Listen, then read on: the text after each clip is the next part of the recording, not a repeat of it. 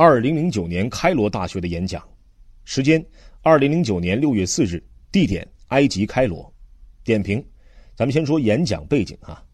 在用“是的，我们能做到”和“新希望”这两句口号成功的赢得了美国选民的支持后，二零零九年六月，刚刚当选美国总统的奥巴马走出国门，来到阿拉伯世界的心脏埃及开罗，展开双臂，希望成为伊斯兰世界的正友。奥巴马在八年任期中，外交上取得的最大成就，就是主导世界多个国家同伊朗达成控制核武器协议。而这个协议能够达成，一切都始于二零零九年开罗大学的那个下午。站在开罗大学的讲台上，奥巴马实际上是用演说的形式向世界宣讲了一篇关于中东政局和外交政策的学术论文。这篇论文中的内容，在他离开白宫后很久，仍将会被世界各地各个国家、各个文化和种族的人们认真研读。当时啊，中东战事稍微稳定，奥巴马正寻求兑现自己的竞选承诺，尽快从伊拉克和阿富汗战场撤走美国军队。他同当时的国务卿希拉里都认为，二十一世纪是亚太世纪，美国的外交重心应该向亚太转移。但是，顺利转移的前提是美国不再需要在中东投入巨大的军事力量和资源，所以奥巴马希望通过同伊斯兰世界的对话，换来两个文明之间的新的开始。奥巴马一直反对美国政府在伊拉克开展军事行动，他的反战立场也在2008年的选举中为他加分不少。奥巴马一向主张无条件的同所谓的美国的敌人进行对话，他还曾因为这个立场被希拉里批评太天真。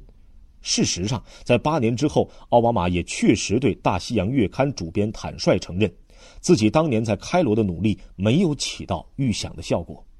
奥巴马的美好愿景呢，并没有完全实现。直到今天，美国都没有完成从中东向亚太的彻底转移，国家安全还受到了 ISIS 这类新恐怖力量的挑战。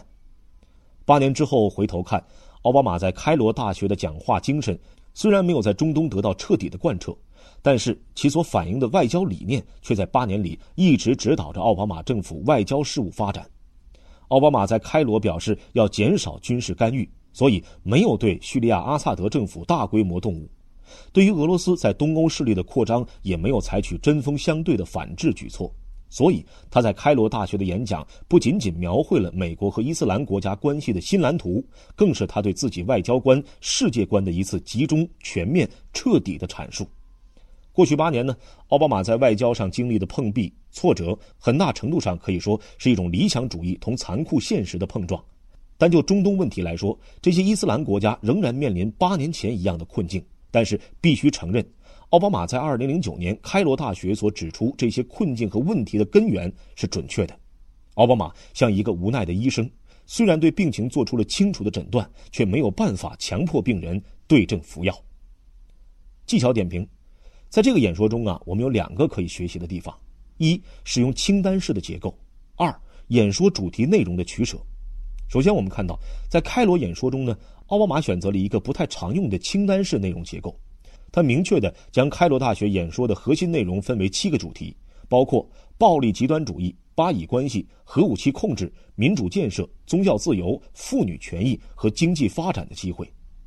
我们不经常看到奥巴马这样设计演说。相比大多数在美国国内的演讲啊，奥巴马起草的这篇开罗演说稿呢，就像是《纽约客》的杂志文章，文辞优美，结构精巧。这是因为面对整个伊斯兰世界，奥巴马必须传达一个足够清晰明确的信号。同时，这次演说还负载着一个任务，全面阐述美国的中东政策。所以，这样的结构能够更好地服务于他的演说目的。随后啊，我们看一看奥巴马在选取内容时背后的用心和考量。在这七个主题中呢，极端主义催生的恐怖主义关系到美国的国家安全和根本利益；巴以关系是中东乱局的根源之一；核武器控制不仅是美国，也是世界其他国家极为关注、讨论中东问题时难以回避的议题。但是，除了以上三点之外呢，其余涉及民主、宗教自由、妇女关系和经济问题的演说主题，似乎涉及阿拉伯世界的内务，不该由美国这个外人来插嘴。